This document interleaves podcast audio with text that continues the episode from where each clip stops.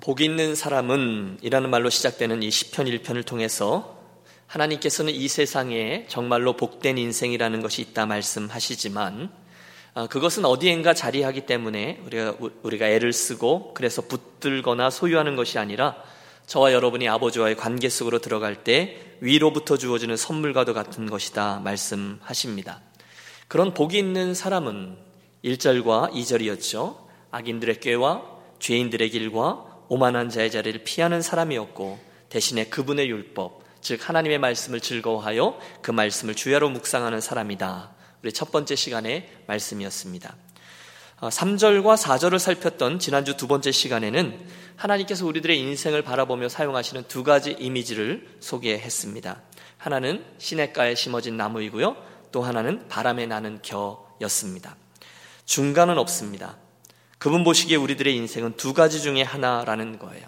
그 중에 먼저 바람에 나는 겨와 같은 인생을 지난주에 우리가 상고했죠. 네 가지 특징을 살폈습니다. 하나님이 없는 자들의 삶은 그들의 인생은 껍데기뿐이다 말씀드렸습니다. 둘째, 거기에는 형체가 없다 말씀드렸습니다. 셋째, 그 삶이 근거하는 뿌리도 없고 자연의 넷째, 그들의 삶에는 열매가 없습니다. 악인들은 그렇지 아니하며 오직 바람에 나는 겨와 같도다. 여러분, 우리 인생의 주인이신 하나님께서 그렇다 말씀하시면 그런 것이죠. 사람들이 아무리 헐리우드의, 헐리우드의 문화가 아무리 또 텔레비전에 나오는 드라마가 아무리 그런 사람들의 인생을 멋지게 그려준다 해도 또 뛰어난 철학자들이 아무리 기막힌 논리들을 더해준다 해도 결국 하나님이 없는 인생들, 악인들이 마지막으로 맞닥뜨리게 될 인생의 결론은 자명합니다.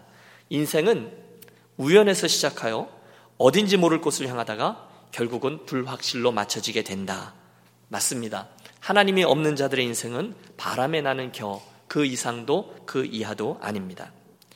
이에 반하여 오늘 우리가 씨름할 말씀이죠. 이 3절에 등장하고 있는 또 하나의 인생 이미지는 시냇가에 심은 나무입니다. 한번 따라해 주세요. 시냇가에 심은 나무.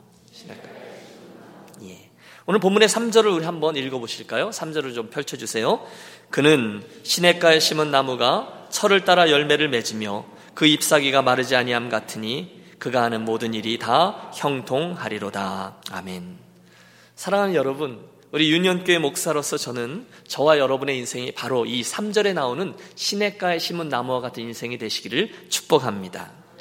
아니, 저는요, 한 번 사는 저와 여러분의 인생은 꼭 이런 인생이 되어야 된다라고 믿습니다.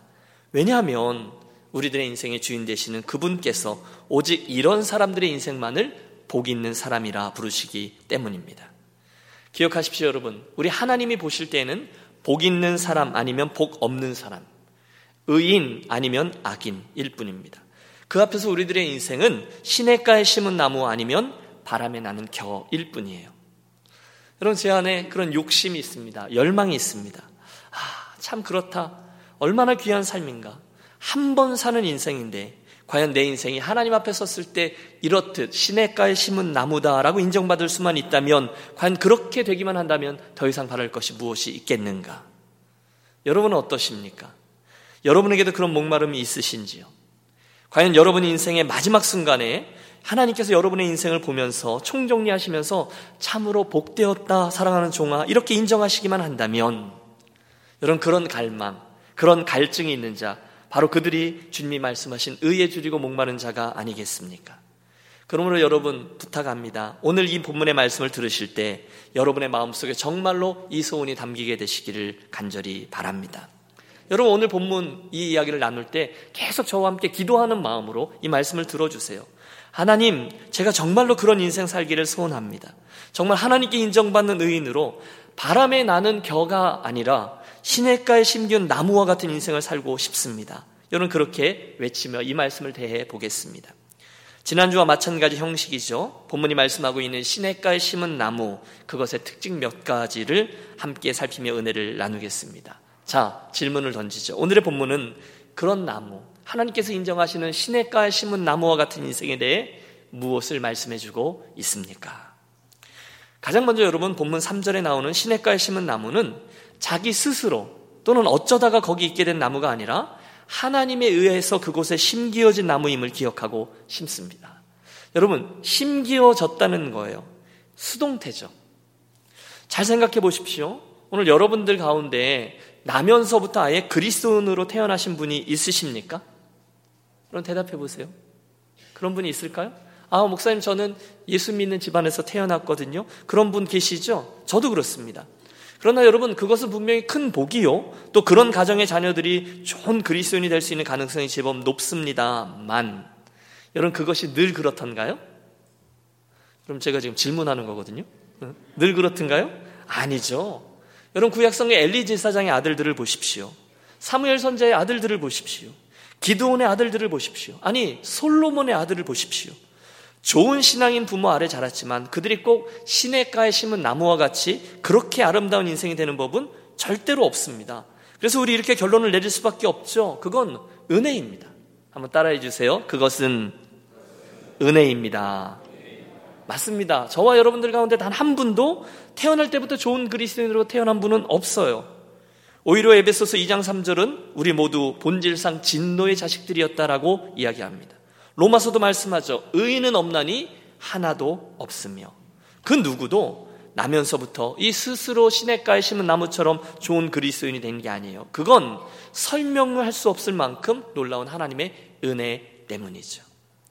혹시 제가 이렇게 말씀을 드리는데도 여러분들 가운데 에이, 그래도 아무리 그래도 목사님 저는 아닙니다. 그래도 나는 뭔가 그들보다 좀 나은 점이 있습니다. 그래서 시냇가 심은 나무가 됐지요. 라고 생각하시는 분이 있으십니까? 여러분, 엄밀히 대답해 보십시오. 여러분이 좋은 그리스도인이 되기 위해서, 구원받기 위해서 하나님께 40일 금식 기도를 해 드렸기 때문에 그리스도인이 되셨습니까? 여러분이 놀라운 헌신을 했기 때문에 구원을 받으셨습니까? 성경을 많이 읽으셨기 때문입니까? 교회 봉사를 열심히 했기 때문입니까? 아니죠. 여러분, 오늘 여러분과 제가 예수 믿고 하나님의 사람이 된 것은 단 한 가지 이유뿐이에요. 그런 것들이 아니라 그분이 나를 먼저 사랑하셨고, 그분이 먼저 십자가를 져 주셨으며, 그분이 먼저 나에게 복음을 들려 주셨고, 그 순간 성령을 통해서 나의 마음을 열어 주셨기 때문인 줄로 믿습니다. 여러분, 다른 이유가 없습니다. 그분이 먼저 은혜를 베푸셨어요. 그래서 오늘 저와 여러분이 이 자리에 있는 거죠. 우리가 한 거 없어요? 100% 하나님의 은혜일 뿐입니다. 여러분, 함께 기억하고 싶습니다. 그분이 먼저 저와 여러분에게 다가와 주셨어요. 그리고 그분이 우리를 그 자리에 심어 주신 거죠. 하나님이 세상을 이처럼 사랑하사 독생자를 주셨으니 그분에게서 시작했다는 거예요. 이는 저를 믿는 자마다 멸망치 않고 영생을 얻게 하려 하십니다. 여러분, 지난주에도 그 지난주에도 계속 말씀드렸어요. 그러므로 그분이 먼저 다가오셔서 주신 사랑과 은혜 앞에 오늘 저와 여러분이 내놓을 만한 선한 행위는 하나도 없다는 점을 기억하십시오. 내가 그분께 뭐 해드린 거 있으시죠? 그러나 그분이 나에게 해주신 것을 보면 우리는 모두 다그 빚을 잃어버립니다. 혹시 내가 지금까지 인생을 살면서 주님 위해서, 교회 위해서 뭐 해드렸다. 그랬기 때문에 내가 오늘 이 정도라고 생각하시는 분이 계시다면 여러분 또다시 원합니다. 빨리 그것을 잊으십시오. 로마서에 나오는 유대인들의 헛된 긍지가 그런 겁니다. 그것 붙잡고 있으면 결코 우리는 그분의 은혜 속에 더 깊이 뿌리를 내릴 수가 없어요. 다 잊으십시오. 아멘. 여러분 다 잊으십시오. 대신에 그분의 은혜에 집중해서 감사하며 찬양하십시오. 우리 찬양하면 눈물이 나죠. 아 하나님의 은혜로 일 쓸데없는 자 왜 구속하여 주는지 난 알 수 없도다. 내가 믿고 또 의지함은 내 모든 형편 아시는 주님 늘 돌보아 주실 것을 나는 확실히 아네. 여러분 그분의 은혜에 집중하십시오. 날마다 집중하십시오. 그들이 복되다는 거예요. 둘째 우리가 기억해야 될 것은 그 나무가 그것에 든든히 심겨지는 그 과정에 대한 겁니다. 다시 말해 그 일을 위해서는요. 거기에 뭔가 한 가지가 선행되어야만 한다는 겁니다. 그게 무엇일까요? 그것은 그 땅을 파는 거죠. 컬티베이팅이라고 하죠. 또 그 땅을 나무를 심기 위해서 잘 정리하는 작업입니다. 여러분 해보셨죠? 경험 있으실 거예요. 한 나무를 거기 심기 위해서는요, 곡괭이도 필요하고요, 삽도 필요합니다. 때로는 깊게 파야 하고, 때로는 넓게 팔아야 하며, 때로는 그곳에서 나오는 큰 돌멩이들도 솎아내야 하기도 하고, 때로는 흙기도 하고, 밟기도 해야 합니다. 여러분 일주일 전에 우리 사무동 앞에 잔디씨를 뿌렸습니다. 그런데 여러분 그 자그마한 잔디씨를 뿌리는데도 그냥 뿌리지 않아요. 다 방법이 있더라고요. 일단은 땅 전체를 윙 하는 걸로 이렇게 해서 다 깨끗이 청소하고요. 잔가지들 다 긁어 모으고, 오물들, 또 구석에 있는 쌓여 있는 돌멩이들을 다 걷어내고요. 땅을 골라요. 여러분, 지난 2년 동안 거기가 얼마나 딱딱해졌는지 몰라요. 여기에 무슨 싹이 나겠어. 그런데 그 땅을 다 이렇게 어, 솎아내는 거죠. 그리고 나서 흙을 넣었고 거름흙을 뿌린 후에 잔디씨를 뿌리고 물을 줘요. 그런데 여러분 아십니까? 그게 바로 하나님께서 저와 여러분의 인생을 다루시는 방법이라는 거죠. 여러분이 예수를 처음 믿으셨을 때를 한번 생각해 보십시오. 여러분이 그 나무란 말입니다. 하나님이 그 여러분이란 인생 나무를 당신의 시냇가에 심으려 하세요. 그때 하신 일이 뭐죠? 먼저 땅을 파내는 겁니다. 뒤집어 엎는 겁니다. 저는 이게 저와 여러분의 그 죄와 허물이 드러나는 과정이라고 봐요. 우리들의 그 더러운 죄 또는 욕망, 언급하기도 싫고 다시 떠올리기도 싫은 부끄러운 과거들을 하나님은 다 끄집어내십니다. 그리고 회개의 자리로 우리를 이끌어내세요. 전에는 내가 죄인인지 몰랐거든요. 그런데 내 마음속 깊은 곳에 자리하고 있는 그 죄, 반복되는 죄, 그리고 숨기고 싶은 죄, 나는 다 끄집어내는 줄 알았는데 그래도 자리하고 있는 그 교만함, 성령의 역사하심을 통해서 우리 자신을 보게 됩니다. 부끄럽습니다. 이게 다 헤집어지니까 얼마나 아프겠어요. 주님이 기뻐하시지 않는다는 사실 때문에 너무너무 죄스럽고 또 그 죄인이 결국 가서 서야 될 하나님의 진노하심 앞에 두렵습니다. 그러므로 우리가 이제는 자연히 하나님의 은혜만을 사모하게 되죠. 여러분 바로 그게 하나님께서 일하시는 방식, 땅을 파는 작업이요 우리를 시냇가에 심으시는 과정입니다. 여러분 누구도 회개를 좋아하지 않아요. 이게 얼마나 힘든 일입니까? 그러나 기억하세요. 그 과정을 통해서만 죄인이 의인이 될 수 있고 그 나무가 시냇가에 심기울 수가 있다는 것입니다. 한편 이 이야기는요, 예수를 처음 믿는 이들에게만 적용하는 이야기가 아닙니다. 이는 이미 하나님의 사람임에도 어정쩡하게 거기 서 있는 이들에게 동일하게 일어나는 일이에요. 여러분, 우리 이야기를 해보시죠. 가끔 저와 여러분은 예수를 믿지만 우리가 제대로 심기어지지 않았을 때 말입니다. 뭐 비유를 비로 이, 어, 굳이 들자면 나무가 삐딱하게 심기었다든지 아니면 얕이 심겨서 뿌리가 깊게 내리지 못한다든지 그래서 무슨 일만 생기면 곧 위험할 수 있는 그런 때 말입니다. 그때 하나님은 저와 여러분에게 곡괭이를 들고 다가오시잖아요. 삽질도 하시잖아요. 삐뚤게 심겼거나 어쩌다가 기울었으면 그 나무를 바로 세우기 위해 억지로 흔들어서 흔들기도 하고요. 뿌리와 흙들이 제대로 섞이기도 하고요. 때로는 마구 우리들을 밟아주기도 하세요. 언제까지요? 그 나무가 제대로 설 때까지입니다. 우리들을 생각해 봤습니다. 때때로 예수 믿는 저와 여러분의 삶에 죄악이 담깁니다. 우선순위에 문제가 생길 수도 있습니다. 또 하나님께로 향한 우리들의 시선에 문제가 생기기도 해요. 뭔가가 잘못된 것을 알아요. 하지만 짐진 모른 채 하며 살아갈 때가 있습니다. 그때 하나님은 우리의 삶을 흔들곤 하세요. 여러분, 무슨 사건이 떠오르지 않았어요? 어느 정도의 차이는 있을 수 있지만 우리를 사랑하기 때문에 우리를 추적해 오시는 거죠. 혹시 오늘 여러분 인생의 현장에 하나님의 삽이나 곡괭이가 와 있는 분 아니 계십니까? 하나님이 내 인생을 마구 흔드는 것 같이 느끼시는 분은 아니 계십니까? 물론 힘들죠. 그러나 하나님은 그 과정을 통해서 누가 참 주인인지 내가 어디쯤 서 있는지를 확인키 원하십니다. 둘 중에 하나입니다. 죄를 꺼내든지 아니면 하나님의 시험이기 때문에 인내로 믿음으로 기도하며 버티든지. 언젠가 저희 집 아이가 앰뷸런스에 실려서 이렇게 움직이고 있을 때 때로는 온 가족이 모두 다 아주 심하게 아플 때 설명되지 않을 만큼 힘든 일이 닥쳤을 때 저는 하나님의 제 인생을 흔드는 손길을 느낀 적이 있습니다. 여러분은 어떠세요? 혹은 어떤 사업을 통해서, 사건을 통해서, 질병을 통해서, 때로는 관계를 통해서 하나님은 종종 저와 여러분의 인생을 흔들죠. 그때 하나님이 기대는 하나입니다. 누가 주인이지? 어떻게 해야 하지? 이런 그런 경험이 있으시죠? 그때 우리는 그 과정을 통해서 우리의 실수를 인정하게 되고 때로는 회개합니다. 아, 내가 하나님을 의뢰한다 했지만 정말 의뢰하지 않고 있구나. 내가 또 엉뚱한 것을 바라보고 있었구나. 하나님께서 나의 인내의 믿음의 기도를 원하시는구나. 다시금 그분께로 나아갑니다. 아, 그래. 내 것 아니었지. 내 뜻대로 하는 게 아니었지. 하나님 제가 깜빡 잊었어요. 죄송합니다. 여러분 아세요? 그때 제게 주시는 하나님의 마음은 늘 동일합니다. 하나님이 이렇게 말씀하세요. 그래, 맞다. 내가 너의 주인이란다. 아브라함에게 했던 말씀이죠. 내가 너의 기업이란다. 그리고 똑같이 당신의 사랑을 다시금 베풀어 주세요. 시간이 지나면서 알게 됩니다. 이 일련의 과정을 통해서 저는 더욱더 그분에게 뿌리를 내립니다. 더 깊이 내립니다. 뭐죠? 이것이 나무가 심겨지는 과정이에요. 세 번째, 우리는 이 나무가 어디에 심겨져 있는지도 직시해야 할 겁니다. 여러분, 이 본문에 등장하는 나무는 아무 곳에나 심기운 것이 아닙니다. 어디에 심겨졌다고 했죠? 네, 시냇가입니다. 그분가예요. 여러분, 저와 함께 정말 그 그림을 그려보십시오. 우리 삶의 근거가 얼마나 풍성한지를 보십시오. 나무에게 있어서 시냇가는요, 그의 생명과 직결됩니다. 시냇가는요, 그 나무에게 풍성함을 개런티해요. 제가 사진을 한 장 보여드리죠. 여러분, 첫 번째 사진인데요. 여러분, 이 사진이 어딘지 아세요? 어디일까요? 네, 이것은 이스라엘, 그 유대의 광야입니다. 정말 건건합니다. 여러분, 이스라엘 백성들이 40년 동안 저런 건건한 광야를 걸었다고 생각해 보십시오. 온통 암갈색입니다. 초록색이 없어요. 푸르른 그루 없어요. 몇 시간을 가도 저런 광야예요. 그런데 두 번째 사진이요? 어? 세 번째 사진이요? 어? 어, 잘생긴 인물이 한 명 서 있죠? 네. 여러분 지금 좀 시커멓게 보이지만 지금 여러분 보실 때 저 어, 왼쪽에 있는 게 아주 푸르른 어마어마한 나무입니다. 여기가 어딘가 하면 아까 본 그 광야들 가운데 한 곳에 숨어 있는 골짜기입니다. 실은 이게 엔게디 광야의 일부예요. 구약 성경에 보면 다윗이 사울의 낯을 피해 막 도망 다니던 그 퍽퍽한 광야. 지금 여러분이 보시는 저 사진의 오른쪽 좌우 위에 보면 자연 동굴이 많이 있어요. 이 엔게디에 다윗이 숨어 있었다는 거예요.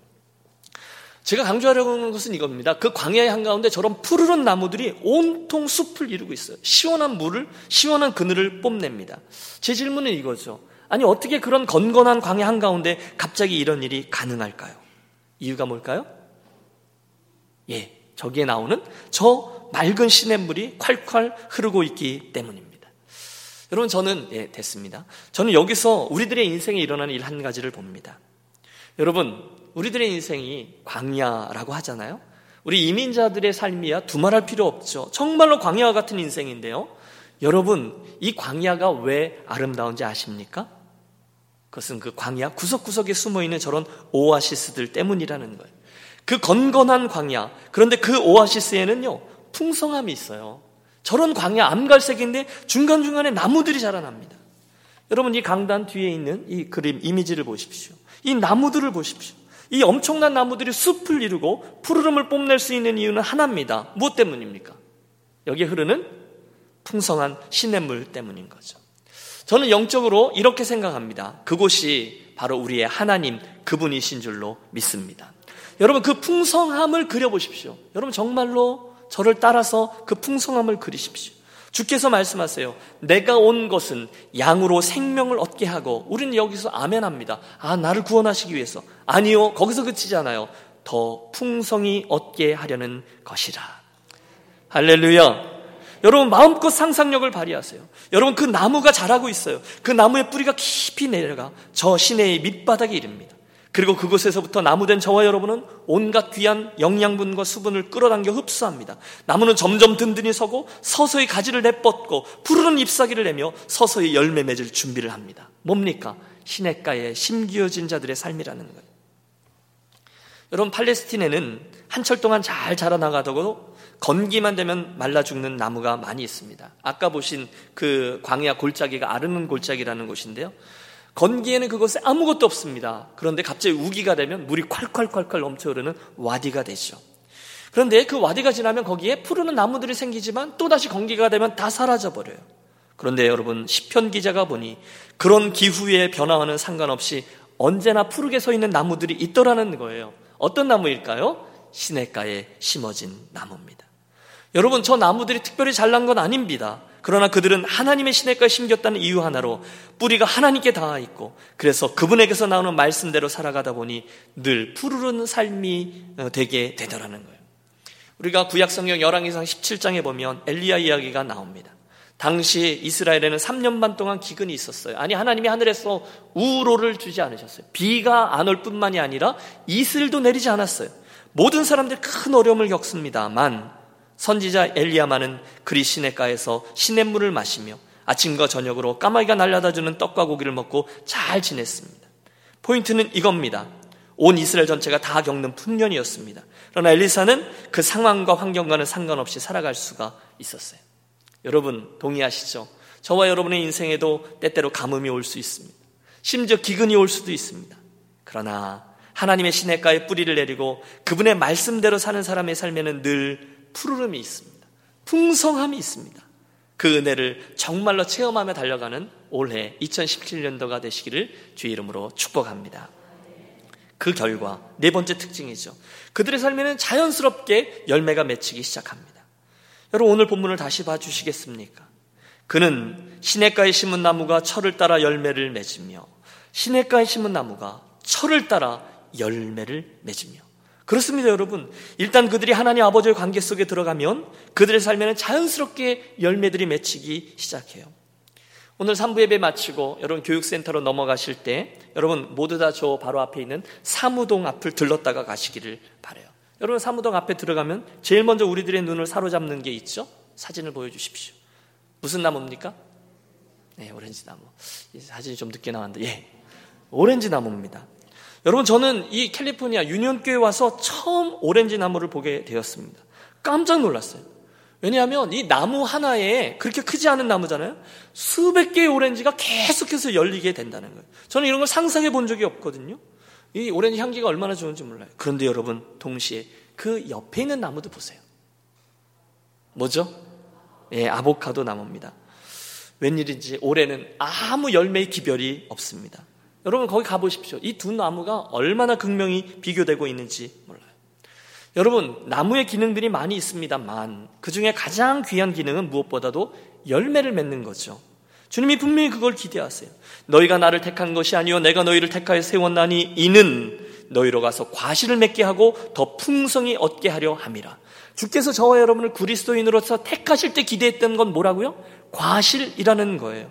그분은 열매를 기다리세요. 갈라디아서에 보면 예수를 믿을 때 우리가 맺게 되는 열매들 이렇게 리스트하죠. 오직 성령의 열매는 사랑과 희락과 화평과 오래 참음과 자비와 양성과 충성과 온유와 절제니 열매가 있다는 거예요. 주님이 말씀하셨어요. 주님은 열매로 그들을 알리라. 여러분 열매가 있어야 된다는 거예요. 가끔 아, 저분은 신앙은 좋은 것 같은데 인격이 좀 더 돼야 돼. 라고 말씀하시는 분 계세요. 여러분, 이 말은 100% 틀린 말입니다. 신앙이 좋으면 반드시 그 인격도 성품도 나아지게끔 되어 있어요. 변화되게 되고 있어요. 이제는 그의 인생에 주님이 원하시는 일을 하고 싶은 욕심 또는 주님이 원하시지 않는 일을 하고 싶지 않은 그런 마음이 생겨납니다. 저는 이게 열매라고 봅니다. 사랑하는 여러분, 올해 우리가 1월의 챕터를 열었습니다. 막 시작했죠. 올 한 해 동안 우리 모두 이 물가에 심균 나무임을 기억하고 힘을 쓰므로 올 연말에 주님께서 열매를 기대하며 우리를 만나실 때 잃어버려진 영혼들을 되찾는 열매로 주님을 닮은 우리들 성품의 열매로 나아가 올 한 해 우리가 열심히 주님을 섬긴 사역의 열매들을 가득가득 내놓는 한 해가 되시기를 또한 축복합니다. 특별히 이번에 우리 직분자로 세움을 받으면서 이러저러한 부담 가운데 계신 분들에게 말씀드리고 싶습니다. 그분들 여러분만 대답해 보세요. 부담되시죠? 네. 여러분, 혹시 마음속에 그런 생각 안 하세요? 나는 아직 그럴 사람이 아닌데 고민되시죠? 아, 이제라도 김 목사님한테 가서 물러달라 그럴까? 갈등하시죠. 이유는 하나입니다. 부담인 것이죠. 그래도 적어도 이 정도는 해야, 다른 말로 하면 그래도 적어도 이 정도 열매는 맺어야 장로도 되는 거고, 권사도 되는 거고, 안습사도 되고 그러는데 나는 너무너무 부족해. 여러분 충분히 이해합니다. 그런데 여러분 아세요? 열매는요, 여러분이 맺으시는 게 아니에요. 자유하십시오. 열매는 언제나 하나님 그분께서 맺게 해 주실 줄로 믿습니다. 주님이 포도나무 비유에서 분명히 말씀하셨어요. 나는 포도나무여 너희는 가지니 그때 그 가지가 해야 될 일은 내가 열매를 맺어야지 하고 용 쓰는 게 아니라 그 포도나무이신 주님께 붙어 있는 일이었습니다. 그러면 열매는 저절로 맺힌다고 말씀하셨거든요. 오늘 이 시편 1편의 비유에서는 이렇게 말씀드릴 수 있겠네요. 나무는요. 그분의 시냇가에 든든히 서 있으면 되는 거예요. 그러면 열매는 저절로 맺히게 되어 있습니다. 그러므로 사랑하는 여러분 모두 고민하지 마십시오. 내가 이것도 해야 되고 저것도 해야 되고 아 내가 이것도 바꿔야 되고 저것도 바꿔야 되고 좀 더 착하게 살아야 되고 봉사도 더 해야 되고 여러분 그러다 보면 제일 마지막에 나오는 게 뭐죠? 아 피곤해. 그런데 여러분 이걸 기억하십시오. 내가 할 일은요 이것하고 저것하고가 아니라 그분께 더 붙어 있는 일이구나. 예수를 더 잘 믿는 일이구나. 내가 시냇가에 잘 서 있으면 되는구나. 그러면 열매는 저절로 맺히겠구나. 할렐루야. 그러므로 권합니다, 여러분. 예수 잘 믿기 위해서 여러분이 뭘 더 열심히 해드리려고 하는 워커가 될 생각하지 마세요. 일 더 열심히 하는 사람 하지 마세요. 대신에 그분의 lover, 그분을 사랑하는 분이 되세요. 여러분, 딴 거 할 생각하지 마세요. 그분을 사랑하십시오. 그 정도는 우리가 할 수 있잖아요. 뭐 해내려고 하니까 부담되는 거지. 그분을 사랑하려고 그리고 그 자리에 서 있으면 그분께 가까이 붙어 있으면 전 믿습니다. 우리가 그분을 더 사랑하고 그분 안에 거하고 그분과 친구로 살아가면 저와 여러분의 인생에는 그분이 기뻐하는 열매가 저절로 맺혀지게 될 것입니다. 여러분 그 은혜가 어떤 것인지를 체험하는 2017년이 되시길 또한 축복합니다.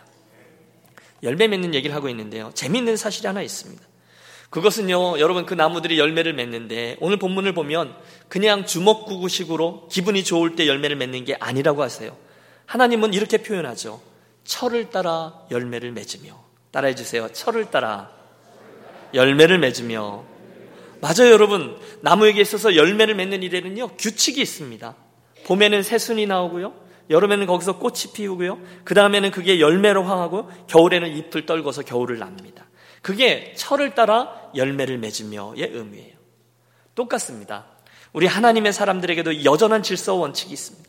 아이, 내가 열매를 맺어야지. 맺어야지. 용을 써서 열매를 맺는 게 아니라는 거예요. 반대로 내가 열매 안 맺어야지. 나는 여기선 안 맞을 거야. 안 맺을 거야. 내가 이런 컨디션에서 안 할 거야. 아니라는 거예요. 대신에 저와 여러분은 철을 따라 즉 그 원칙들을 따라서 그 흐름 속에 있으면 자연스럽게 열매들이 맺히게끔 되어 있습니다. 그게 나무예요. 여러분 우리 교회가 원리를 강조하잖아요. 다른 것, 뭐 이것 저것 그게 아니라 예배, 양육, 교제, 봉사, 선교, 차세대. 성경에 나와 있는 교회가 원래 늘 자리하고 행하던 사역들을 잘 감당하면 우리에게는 저절로 열매가 맺히게 된다는 거예요. 때를 따라 규격이 있다는 거죠. Bible Time 이야기를 안 할 수 없죠. 여러분 두 주간 해보시니 어떠세요? Bible Time 가족들과 자녀들과 해보시니 어떠세요? 오늘도 처음 듣는 것 같은 얼굴 표정을 짓는 분들이 계세요. 응? 여러분 패턴이 좀 생기셨습니까? 하나님의 사람들은요, 그 말씀을 읽고 묵상하고 원벌스 택하고 나누고 암기하고 하면서 이 말씀을 의식하다 보면 나도 모르는 사이에 그 성경의 흐름과 패턴에 따라서 움직이게 돼 있어요. 여러분, 우리가 두 주 동안 창조 이야기 했습니다. 또 바벨탑 이야기 나왔습니다. 노아 이야기 나왔죠. 또 에이브람 이야기 나왔죠. 롯 이야기 나왔죠. 멜기세덱 이야기 나왔죠. 하나씩 하나씩 그 귀절을 우리가 잡고 묵상하고 시간 되면 NIV도 읽어보고 그러면서 그 성경의 흐름 속에 나 자신을 맞추는 거죠. 패턴이 있다는 거예요.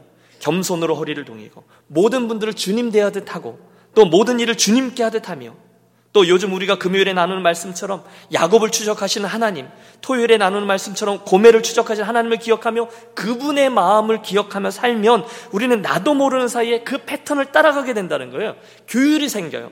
하나님의 방식과 순리를 따르는 거죠. 성경이 말씀하시는 대로 해요. 그러면 그 삶에 자연스럽게 열매가 맺혀지게 될 줄로 믿습니다.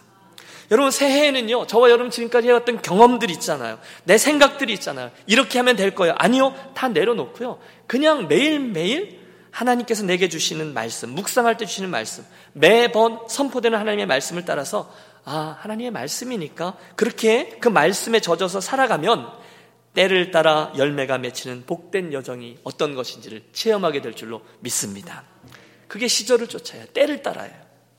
그러나 여러분 마지막입니다 오늘 말씀을 준비하면서 제가 가장 중요한 포인트로 여러분과 나누려고 하는 것은 그 하나님 사람의 특징은 이겁니다.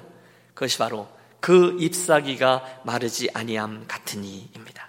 따라해 주세요. 그 잎사귀가 마르지 아니함 같으니. 여러분 저는 이게요 그리스도인의 진정한 능력이라고 분명히 믿습니다. 여러분 그 그림을 그려보세요. 그 나무를 그려보세요. 이 푸르른 잎사귀들을 보십시오.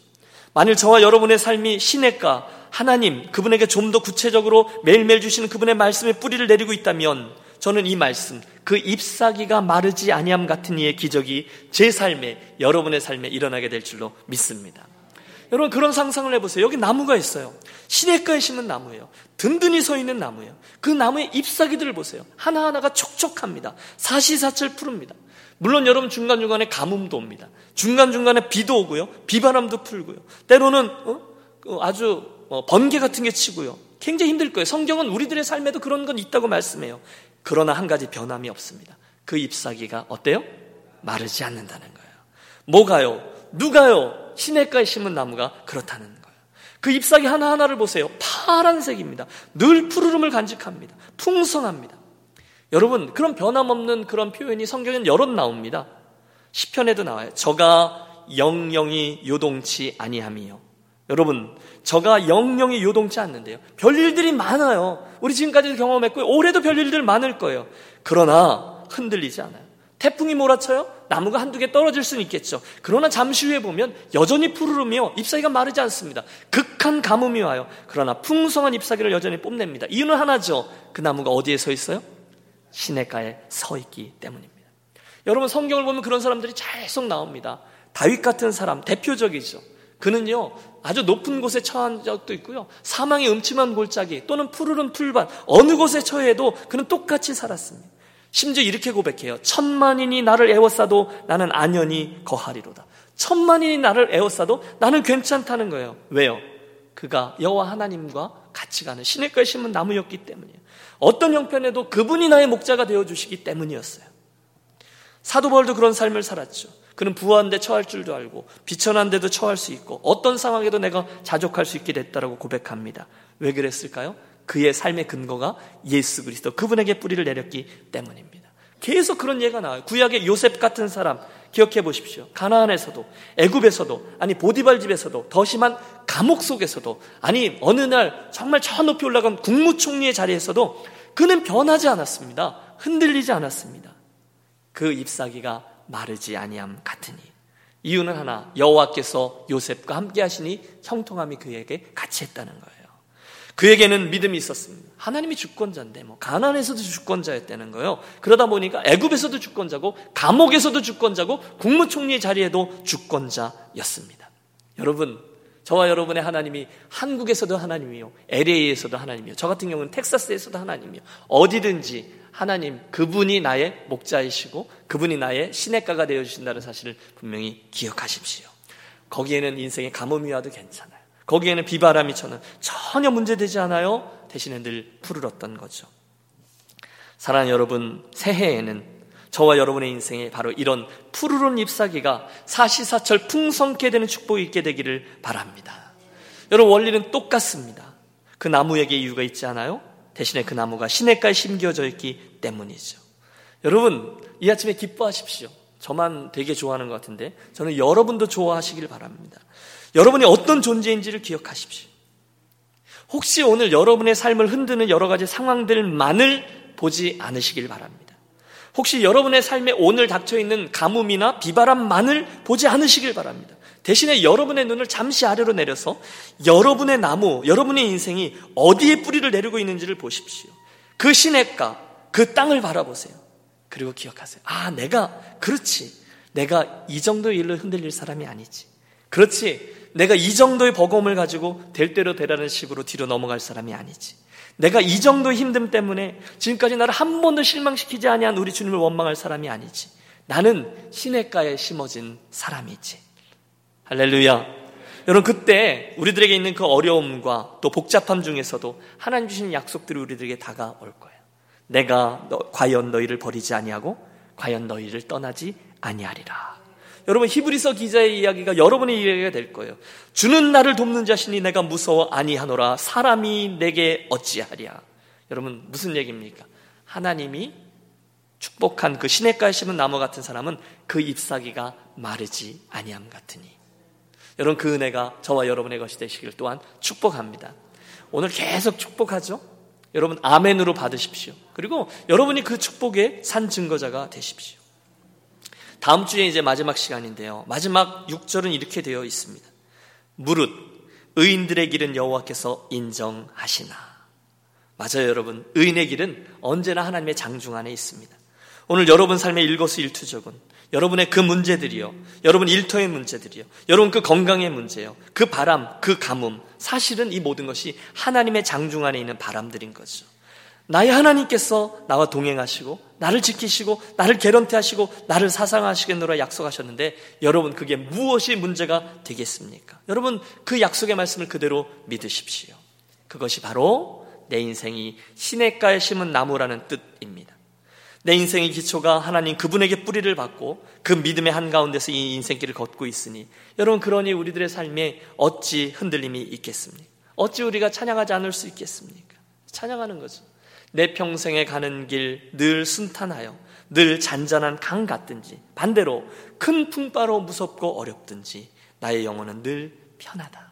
내 영혼, 내 영혼, 내 영혼 평안해. 사절은 이렇게 돼 있잖아요. 저 마귀는 우리를 삼키려고 입 벌리고 달려와도 주 예수는 우리의 대장되니 끝내 싸워서 이기겠네. 내 영혼 평안해. 내 영혼, 내 영혼 평안해. 사랑하는 여러분, 인생이 짧습니다. 그 짧은 인생, 단 한 번의 기회뿐인데 그 삶의 풍성한 의미를 갖고 넉넉히 행복해지며 오고 가는 모든 문제에 대한 바른 해답을 소유하고 싶으시다면 저와 여러분이 주님 앞에 설 때 아이고 내가 그렇게 살면 안 되는 거였는데 라고 후회하지 않으시려면 이 아침 이 10편 1편을 통해서 나에게 가르쳐 주고 계시는 내 인생에 대한 하나님의 말씀을 들으십시오. 이게 인생이고 이것이 내 앞에서 복된 인생길을 가는 방법이다. 오늘 본문의 말씀이에요. 그는 시냇가에 심은 나무가 철을 따라 열매를 맺으며 그 잎사귀가 마르지 아니함 같으니 그가 하는 모든 일이 다 형통하리로다. 여러분 이 말씀을 그대로 받으시고 또다시 나의 위치를 확인하고 이 축복을 귀하게 여기며 진정 내가 그런 삶을 살아가기를 소원하고 살아가는 그래서 시냇가에 심은 나무 그런 인생 그런 유년교회 공동체가 되시기를 주의 이름으로 축원합니다. 기도하겠습니다. 인생의 주인 되신 하나님 아버지, 이 아침에도 창조주 하나님께서 우리의 인생에 대해서 가르쳐 주시는 말씀 앞에 우리들의 영적인 눈과 귀를 활짝 엽니다. 이 두 가지 인생 중에 의인들의 길, 복된 자의 길, 시냇가에 심은 나무와 같은 길, 그래서 때를 따라 주님이 기뻐하시는 과실을 맺는 복된 인생 살아가는 우리 모두가 되게 하여 주시옵소서. 오늘 그 소원과 갈망이 분명히 자리하는 가란 심령들 되게 해 주옵소서. 특별히 오늘 이러저러한 이유로 내 상황에 이 모든 삶의 상황들이 버겁고 힘든 것들로 채워져 있다 하더라도 결국은 의인들의 길이 결국은 하나님의 형통함에 이르게 된다는 것을 믿게 하시고 또 그 믿음과 인내 때문에 이 성경에 나오는 축복이 오늘 내 삶의 현실이 된 은혜를 체험케 하여 주시옵소서. 시편 1편의 말씀을 날마다 묵상할 때 오늘 내가 누군지 어디에 서 있는지 그래서 결국 주님 무엇을 기대하시는지 분명히 기억하고 그렇게 살아내므로 결국 아버지의 기쁨이 되는 아름드리 나무들이 되고 별일 많은 올 한 해에도 잎사귀가 마르지 않고 주님께 인정받는 열매들이 가득한 우리의 2017년 되게 하여 주옵소서. 존귀하신 주 예수 그리스도 이름으로 기도하옵나이다. 아멘. 아멘. 우리 말씀 생각하고 동일한 고백하겠습니다. 함께 일어나셔서 결단의 자